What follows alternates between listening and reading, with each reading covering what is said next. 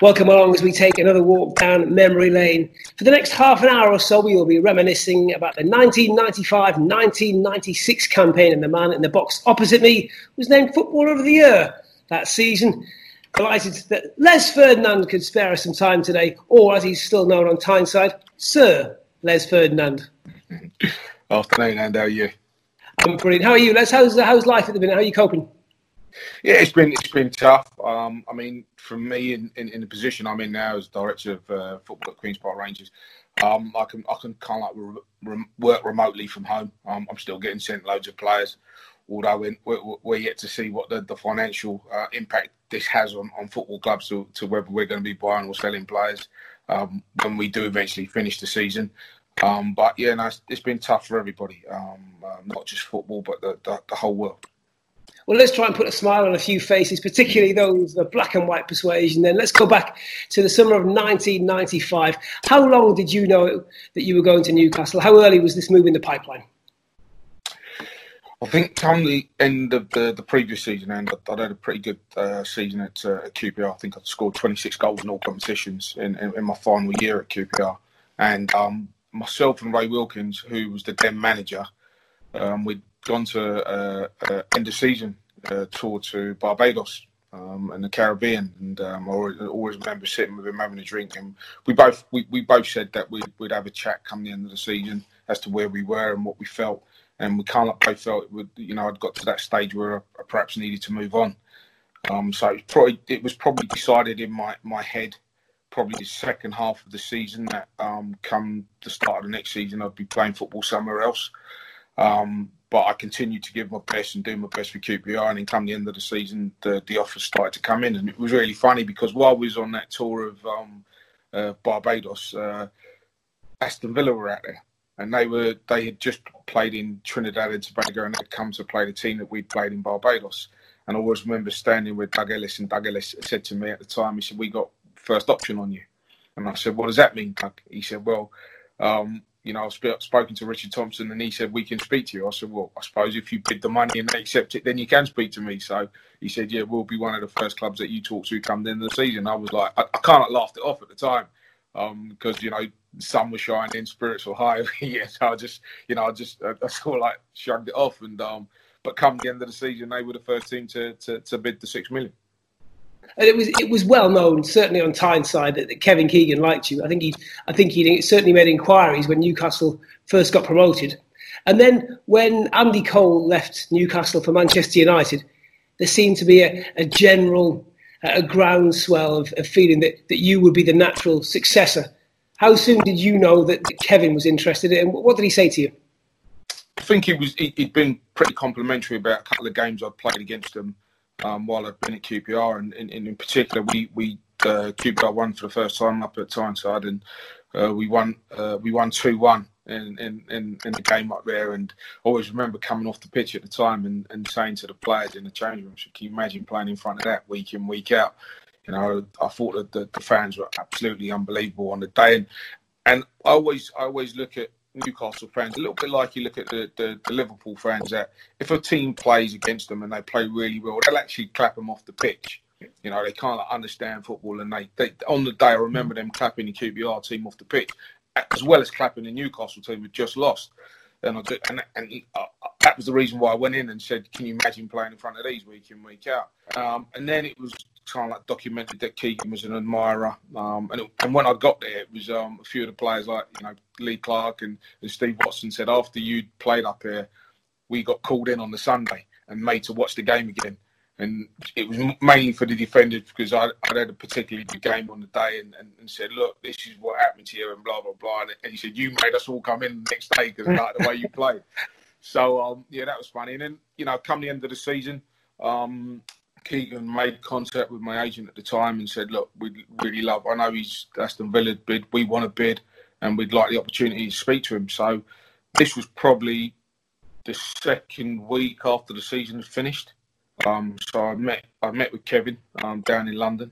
Um, well, in a hotel just outside of London, and we had a conversation. I was sold within five minutes. I'd, I'd spent about two hours with Doug Ellis in his office at Aston Villa. There was no one there, and we'd gone through this, that, and the other. And without being, I'm not being disrespectful, disrespectful to Aston Villa in any way, shape, or form. But at the end of that that current season, I think QPR had finished above them in the league. And for me to have gone to Aston Villa at that time would have been more of a sideways step for me than a, than a step upwards. Um, and so, and that's how I felt at the time. And, and um, as much as I was flattered by the offer from Villa, once I sat down and spoke to Kevin Keegan, I thought if there was anyone I was going to learn from, if there was anyone that was going to better my career, you know, the way that Newcastle played at the time, and learning from someone who's been the best striker in this country in his time playing football, I thought the combination was was was right for me. So, talk me through the dressing room then when you first arrived up at St James's Park. Who was the squad? Who was the first eleven at that point? When I got there, I think on in '95 that, season, I think you know uh, the club was going through a real transition in terms of when I say real transition, they brought quite a few players in. They brought um, Shaka Hislop, they brought Warren Barton, they brought David Ginola, brought myself in. So you know to, to bring like four or five additions to, to, to the club at any one time is quite big in, in, in the summer for any team. And and guys that they brought in that they were recognise as first team players as well. Know, sometimes you bring a player in that might be a squad player, but at the time, these you bring these guys in to be first team players. So um, yeah, there was a bit of a turnaround. And obviously, there's going to be a little bit of disgruntlement because there's some players that are going to be in the dressing room that realise that uh, are they coming to the end of their time at the club, and you know Newcastle have been on a, a magnificent sort of rise from the from league from the Championship into the Premier League, and we're still rising. So those guys have been part of that. So all of a sudden, there was other people that were coming through the door, and I didn't really face that problem because you know their, their big money signing in, in Andy Cole had left and gone to Man United. So I was just I was filling a void, if you like. When you, you look at that team now and you're, you're thinking, so yeah, you could choose between Pav and Shaka in goal, Beresford, Barton fullbacks, Philippe Albert, Peacock, Howey the centre backs. Uh, what midfield? Rob Lee, Lee Clark, Ginola, Gillespie, you, Beardsley up top. Later on, Batty and Asprey join. It's no wonder people say it was one of the best teams never to win the league yeah, you know, Robbie Elliott as well. There was, there was quite a few players that probably, you know, there was Dave Kitson there who had been there for a few years. I'm just trying to think of all the names now that you know had already been already yeah. been there and was was playing. Uh, Scott Scott Sellars was there um, when, when I joined. So you know there was some quality footballers that were, that, that were at the club, and you know people were vying for, for, for places. And I think any club where you're going to be successful, that's always the case. You've always got people that want to take your place, and you say you have to stay on top of your game. So yeah, we had a we had a real good squad of players that you know I was excited about getting to grips with. And it started off really well. Pre-season, you were flying. Then first game of the season, your debut, Coventry, 3-0. You got the third. That must have felt good yeah, you know, it was, you know, there's lots of talk. And I, I knew what the Newcastle number nine meant to to, to, to Geordie supporters and what it meant to to, to the Newcastle United team and, and, and the fans and everything else. Um, but it probably wasn't until I scored that goal um, that I, I actually really realised because at that moment of me scoring the goal, the whole stadium erupted. You know, I didn't have a particularly good game. You know, I really wanted to play well, and, and, and so and I was I was very confident leaving QPR going to Newcastle. It didn't matter where I went to, I felt I was going to go and I was going to play good football. Um, but when that goal went in, I kind of like realised the enormity of what it meant to the supporters. And as much as I said I knew about in, what the number nine meant and playing for Newcastle meant, when I scored that goal, can't realise because the whole place erupted. The roof nearly come off the place in, in terms of their number nine has scored on the opening day of the season, and, and then that was it for me, you know. It was, and there was four in the first four, so you, you genuinely had hit the ground running. How important was that just to get a bit of momentum behind you and the team? I think for you know, was, in terms of scoring goals, you know, first and foremost, I think my record's quite good on the open day of the season. Um, I do, I do tend, I did tend to score on the open day of the season, um, and obviously doing that, we led into Bolton uh, on the on the Tuesday night, Tuesday or Wednesday night, I think it was. And I remember going there and scoring two goals, and then again at the weekend, and, it, and then that's the kind of momentum as a centre forward you want to get into, no matter where you are, where you've gone, what you're doing as a centre forward early part of the season, you want to be scoring goals. And it couldn't have started any better for me at, uh, Newcastle. You know, I was playing with a group of players that I knew game in, game out were going to create chances for me. As a slight aside, what what do you feel, or what would you say to, to Joelinton, the current holder of the number nine shirt, because he didn't get off to a goal scoring start? What does he have to do now to try and turn things around? I mean, I, I can't like knew Joelinton before he went to, to, to, Newcastle, so part of my job was to look at you know players around the world. And although we couldn't afford him, you know certain players come to light, and I've done some stuff with Hoffenheim and uh, you know I knew the director of football quite well and, and had spoken to him and I'd seen Joelinton play on a few occasions. The the, the, the problem he's got, uh, I say problem he's got. No, the, the, the difference between him, I don't see him as a traditional number nine. You know, when I've seen him and him play his best football, he's one of what I call the modern day centre forwards who could play left, right, and through the centre. He actually prefers playing left and right than he than he does playing through the centre. Um, but when you've got someone of his ilk and his stature and his size, everybody expects him to be that number nine in a traditional sense of what a number nine used to be like at Newcastle United. So, you know, I don't know if that will change for him um, in him learning that position. But to be a number nine in the way that they want him to be a number nine, he needs to learn that position. I'm not quite sure that's how he wants to play time will tell. So let's go back to 95. So 13 goals for you in the first 10 games, and it was a double against two against Chelsea, two against City, yeah, and a goal right. against Everton away at Goodison, which you always yeah. see on all the highlight reels. What were they? How do you remember that? Then those first 10 games, because it just seemed like you were scoring for fun. Yeah, it was. It was a bit of a blur, really. I you know, I just uh, you know, you sit in the changing rooms before a game and, and, and without trying to sound arrogant, without trying to sound, sound flash, you just sit there thinking, yeah, I'll score today. Um, but that was just the that was just the.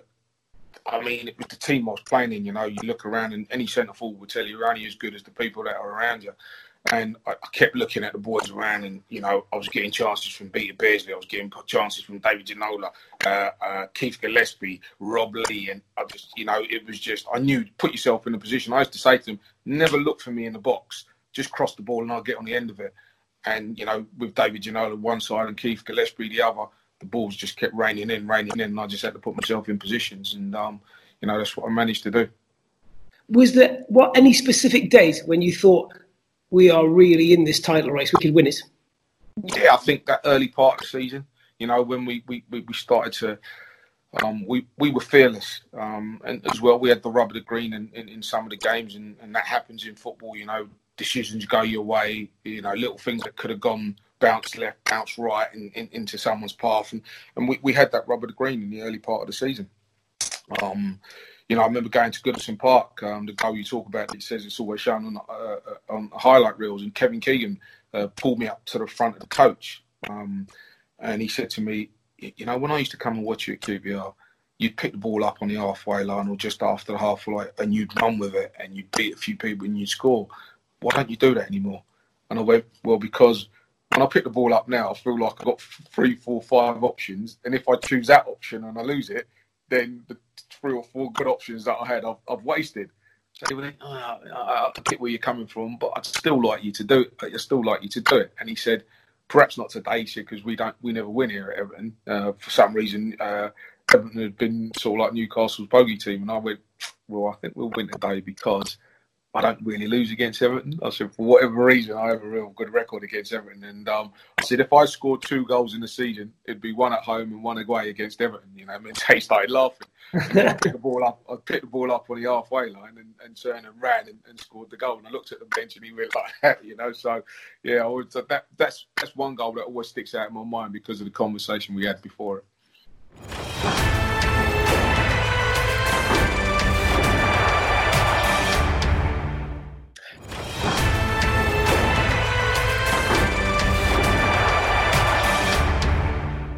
It was a, such a good start.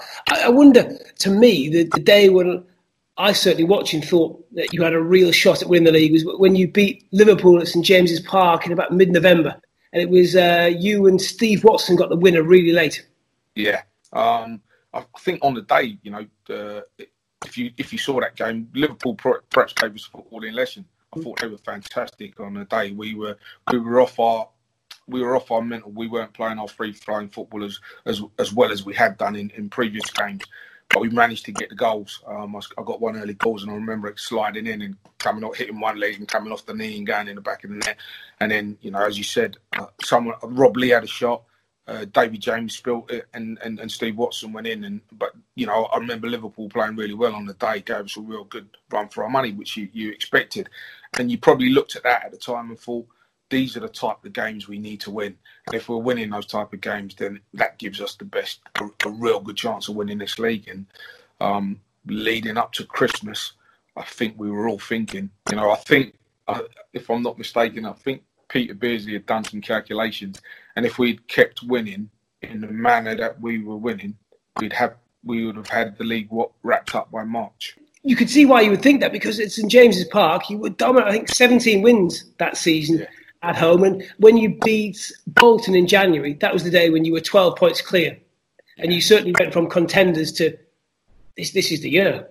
Yeah, yeah. And, we, we felt that, you know, we, you know, again, looking around at the, at the team, we was, we was confident in everybody. Everyone was on a high because we were that, we were that, we were playing that well. The whole, the whole, I wouldn't even say the stadium, the whole area of Newcastle was on a high and we were just riding the crest of that wave at the time because everybody was, you know, everyone was believing. And I always remember going home uh, back to London.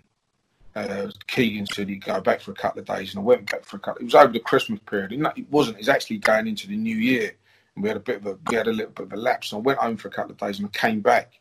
I always remember I came back and I went straight. I came straight to Maiden Castle, and as I drove into the training ground, um, there was a fellow and he had a, sh- a shirt on and it had uh, Champions 95, 96 on the back. And I went, oh, no, I didn't need to see that.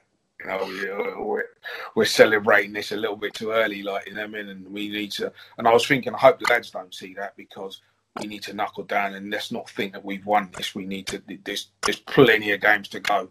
Um, and there were just little omens that probably crept in that you saw and you didn't really want to see because it, it could sidetrack you. What did you think when Keegan brought in Faustino Asprilla and David Batty? I think you know both of them were quality players. Um, I always remember we played we played we played someone and then we had to go and play. I think we played Arsenal in the cup, and we we stayed at we stayed in Bournemouth. Um, we didn't go back to Newcastle because we were playing them on the Tuesday night, um, and so we stayed in Bournemouth for a couple of days. And um, I remember we played uh, we played Arsenal. We didn't play particularly well. We got beat, and um, I remember Kevin Keegan coming into this. I went to the showers after he'd, spoken. He'd, he'd done. He'd, he'd, had a bit of a go at the players for the way we perform. And then I went to the showers. And as I went walked to the shower, he came to the shower and he said to me, "I know what's happened there." I went, "What's that? What's that?" He said, "We've come. We've become too reliant on you getting us a goal, and it's too much. It's too much. Put, we're putting too much pressure on you. I need. I'm going to get someone to help you." And I went, "Okay." Um, and then he sort of like he walked off and then the next week there was reports of um, Asprilla. Uh, and, and I don't know if you remember, Andy, uh, Asprilla was due to come over, and, and then it looked like the deal was done. It, was, it wasn't going to happen. And then it went away, and then a couple of weeks later it was back on again. And the next thing you know, he was on Tyneside. Uh, we, we were going to the Middlesbrough game, and he turned up and he signed, and, it, and and he and you know he was on the bench for the Middlesbrough game. And then I remember him coming off the bench, um, we ended up winning that game 2 1. Um, we was losing 1 0. He came off the bench, did a bit of magic, made a goal for Steve Watson, and then I, I scored the winner. Uh, and then after that, we was like, I can see why Keegan needs to get him in the side. You know, I mean, it was like, um, it was he was he's so talented. Do you know what I mean? You looked at him and you thought he, he's going to benefit any team that he plays for. Um, and so we looked at him. We thought good, solid signings um, for us, and we were hoping that they were going to going to help our situation.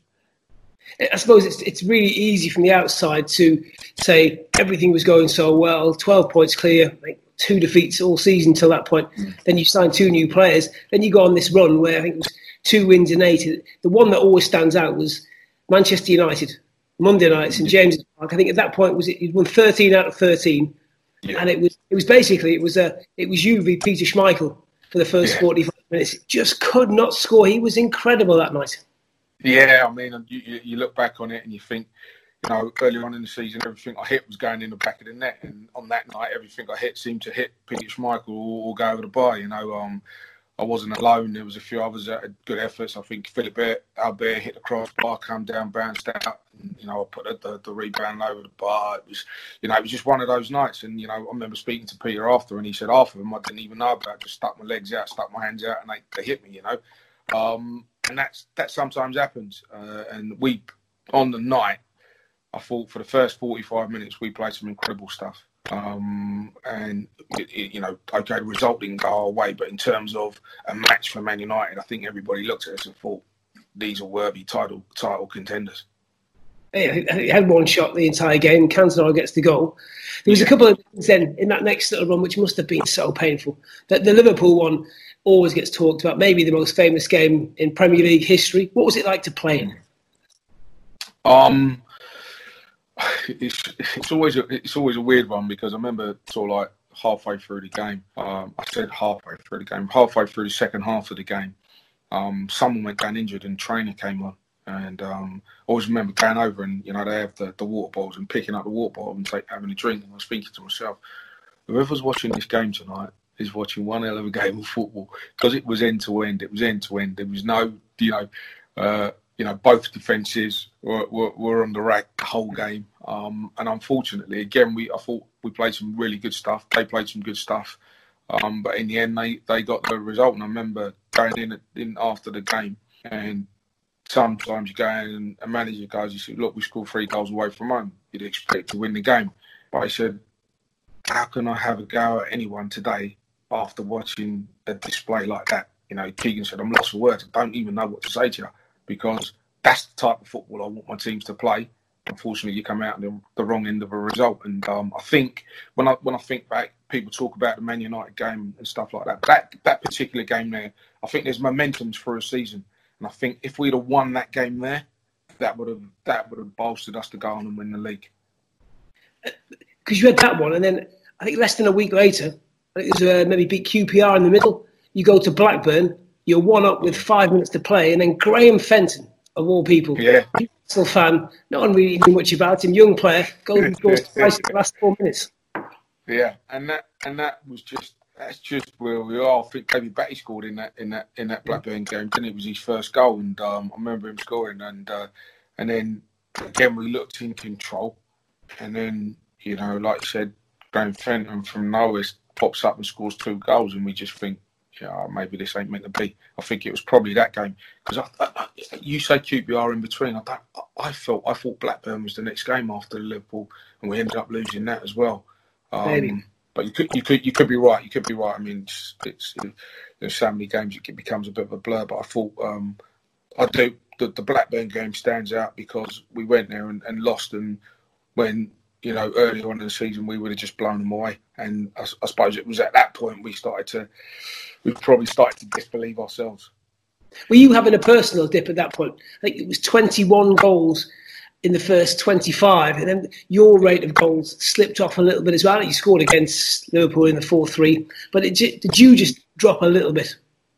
Yeah, I think if you if you looked at, I mean, they they, they reran the game the other night, and uh, and one of my mates, you know, Chris Ramsey, who's uh, one of the coaches at QPR with me, turned around and said to me, "You was playing right back. You was playing right wing. You was playing." And I said, "Yeah, well, because what happened was we didn't have a right winger anymore. Uh, who uh, Keith Gillespie played that role, um, and obviously Asprilla came into the side. Uh, Peter Beardsley was made to go out there, but Pete was never going to play out there. He was going to come inside, and so that left that, that, that area vulnerable. So it was either myself or Asprilla who had to do the, the, the, work to get back into that position. So whereas early on in the season we we, we, we were playing, we were we were devoted to two two wide men crossing balls, and like I said, Peter and, and Rob Lee coming through the middle. Um, we kind of like changed our, our way of playing a little bit, and meant that I had to vacate the centre forward position to be elsewhere. Um, and yeah, you know, I had a dip in, in, in form, and I think Rob Lee was scoring goals quite regularly as well, and, and, and I think they said that he hadn't scored a goal since December. Um, when they, when when I was listening to the piece the other day, and, I, and you know I've, I've, often said this: um, too many of us lost form at the wrong time, um, and there was is that because of the change? From... Sorry, you you'd have been better off if you hadn't changed it? If Asprilla hadn't come in, Batty hadn't come in, just stayed with that, that rigid four four two? That's that's that's hindsight now. I think we were all we were all quite maverick in the way that we played, and you know uh, to blame Bat, uh, David Batty and, uh, and and Asprilla would be wrong. I think what happened was we from the from from the day one we were all our, our tactics were you score one but we'll score two. You'll score two, we'll score three.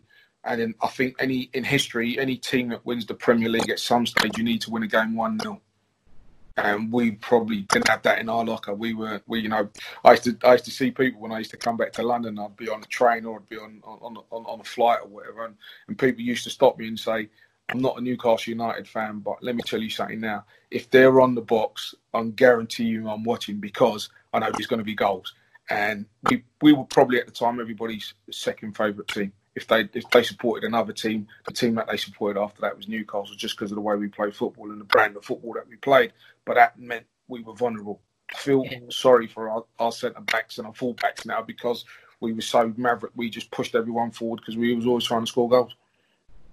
Ironically, just towards the end of the season, and you, you got a little run. You got three back to back one nils, culminating in the win yeah. at Leeds. I think it was on a Monday night, but that That's was the right. night Kevin Keegan gave the, the famous "I would love it" interview. What did the players think there? Did you think was that is that the sort of thing you needed to hear, or did you think he might he was starting to, to let Sir Alex win the mental battle?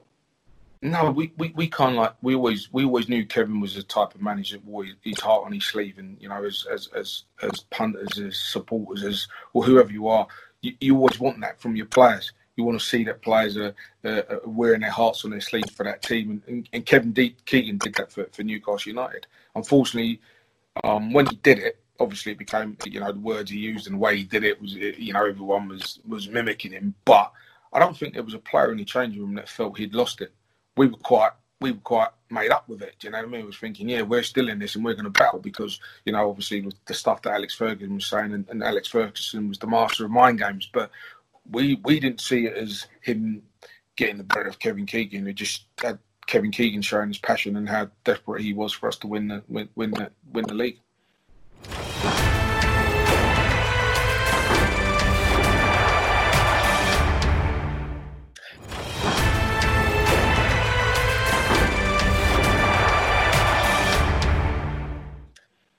In the end, of course, he finished with two draws, Forest and then Spurs at home. And the last game was a bit of a, a damp squib because it was pretty much gone. But looking back, you 25 goals, runners up in the Premier League, and footballer of the year. Your first season on Tyneside couldn't have gone too much better. No, you know, um, well, could have gone a little bit better if we won the league, but um, yeah, no. It, from from a personal point of view, in terms of uh, scoring goals, um, I think it was 29 in all competitions in the end. Uh, you know, it was probably it was my best goal scoring season in my in, my career in, in, in terms of that. Um, you know, and, and I know, you know, the PFA, yeah, of course, it's it's it's, it's an accolade for for for scoring goals and, and doing what I did. Um, you know, I think, as I said, you know, when, when the voting's done, the voting's done earlier in the year, and it's not kind of like at the end of the season. But then you have to take into account the season before that, and and, and so if you if you're saying right, it's over a uh, it's not over a full season. It's, it's, part of the season before that. The season before that, like I said, I'd scored 26 goals at QPR and had probably my best year at QPR. So I'd kind of like just followed that year into a very good year at Newcastle. The only thing that was missing, and yeah, okay, um, I think there's no no better accolade than being voted by your peers as their their, their player of the year. Um, but I'd certainly have given that up to see the rest of the team and myself lift the, the, the Premier League title. Yeah, it was a sensational year. Was there any part of you? Did you think you got better that summer, or was it was, it, was um, something next season? I think I think I played with better players, and again, without being disrespectful to, to the QPR players, when I when I left QPR, I went and I knew I was going to play with a better group of players um, who had aspirations of trying to win the league. At QPR, we were perhaps going to go on a really good cup run. We were never going to be contenders for the Premier League. Um, we were just going to be a, a good mid to top half table some day, some seasons we were going to flirt with relegations, but in, on the whole, we were going to be a mid to top ten um, Premier League side. At Newcastle, I felt was going, and that's the I said I was only going to leave uh, QPR if I felt I could go and better myself. And going to Newcastle is exactly what, what I did, and, and that was because of the players that were around me rather than. And I, yeah, I suppose I did improve as a player, but I think it was more the players that were around me that improved me. Was the second season at Newcastle was that a better team again, or did some did, was there was there something missing from from that, that previous year when you'd gone so close? Yeah, I think there was a hangover from that previous year. Although we'd signed Alan in the summer, and that was a major signing for us. Um, obviously, Alan coming in and being a quality player that he is, um, his influence around the place as well as his his, his ability to play football um, was a major coup for us to get him. But there was there was there was there was something missing from the fact that we we, we should have you know we felt there was a lot of the boys in there that felt we should have won the league the year before, um, and we we can't like finish runners up again that year without perhaps having the prowess and the, the level of performance that we had in the year before. There there was some great some great nights, weren't there? The 5 0 against Manchester United. Mm-hmm. That was at mid October, and he thought, all yeah. right, actually, maybe this is the year. Yeah, no, I mean, even then, we, we, I still didn't think we'd played well enough throughout the season.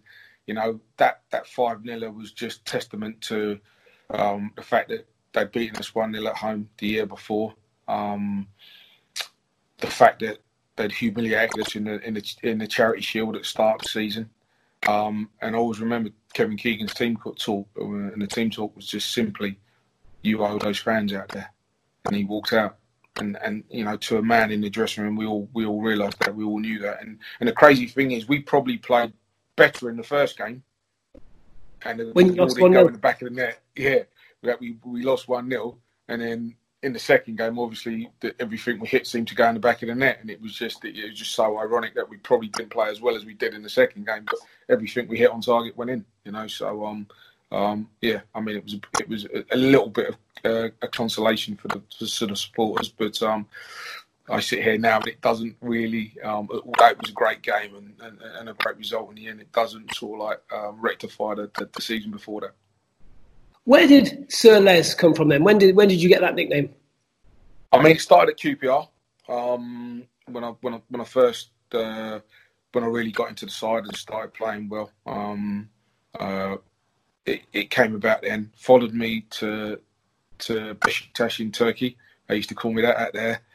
And then um, it's a it's a nickname that uh, stuck with me throughout my career. And um, you know, I've been called a lot worse when I've turned up at grounds in the past but um, it's one uh, one of the nicknames that um, uh, yeah, it's uh, it's nice to have. I mean, only two years at Newcastle, but there was such genuine affection for you there. Looking back with hindsight, if there was one regret, did you go too soon? Yeah, yeah, without a shadow of a doubt. Um, and I've, I've often said it. Um, you know, some footballers uh, talk about their careers and said they, they say they have no regrets. Um, probably my pride took me away from St James's Park rather than my. Um, I mean, I should have stayed because I think it would have been the best thing for my footballing career. Um, but pride got in the way of the way I'd been treated, and um, and caused me to to, to to to move back down south to Tottenham. Although I was a Tottenham supporter as a boy, and um, to, to have that dream of playing for the team that you supported as a boy. Um, the pool was strong there, but in terms of, I knew I was going to a team that was in the process of trying to rebuild itself. Um, and you know, having spoken to Alan Sugar and, and, and, his his ideas of what he wanted to do at the football club, um, persuaded me to go. Uh, a lot of the decision I made was based on pride rather than the, the, the best thing for my footballing career probably what there was like three into two almost. You, Tino, Alan Shearer, all vying for, for, for two or one spots on occasions. Yeah, it was it was it was a little bit like that, and I, I kind of like I'd spoken to, to, to, to Dalglish, and he said, "Look, I want to keep you, um, but there's going to be times where I only play with one up front, and that's going to be, you know, that be Alan." And, and I was going, well, you, "What you're saying is, done matter how well I'm playing and how badly Alan's playing. If you're playing one up front, it's going to be Alan." And he said, "Yeah," and I said, "Well, that's not really good enough for me. Do you know what I mean? I, I'm a footballer. I want to play, and if I'm playing well, I ain't sitting on the bench. And I know, yeah, I say that now. When you look at you look at football now, and it's all about rotation. And you know, you play one game, this one plays one game. But we we were we were all from the same kind of like mind mindful uh, and, as a centre forward. If you're playing and you're scoring goals, don't put me on the bench. That's not where I want to. That's not where I want to be. And, and, we were all of them at the same mindset. I think all the all the centre forwards in that in that era um, would have been on the same mindset. I'm playing, and if I'm playing well, I, I, need to be out on that pitch. Don't put me on the bench. It was an amazing time. Mm, yeah, listen. Um, people say to me, you know, uh, what was the most enjoyable time in your career? And I had some unbelievable, fantastic, unbelievably fantastic times at QPR. Um, I had a great uh, bunch of players that I play with, and you know, they they they they gave me the, the platform to do what I did and, and, and go on to Newcastle. But probably Newcastle was the best best period in my in my career, just because we simply had a, a, team that could challenge and challenge not only for, for, for the Premier League but for cups. And in hindsight, I left I left the year I left. They got to the DFA Cup final on two occasions. You know, and so you know it just goes to show I left a little bit too early. The the affection from supporters. Um, when I speak to people now, even now when I talk to people, the one thing they say to me I cannot believe you was at Newcastle for two years.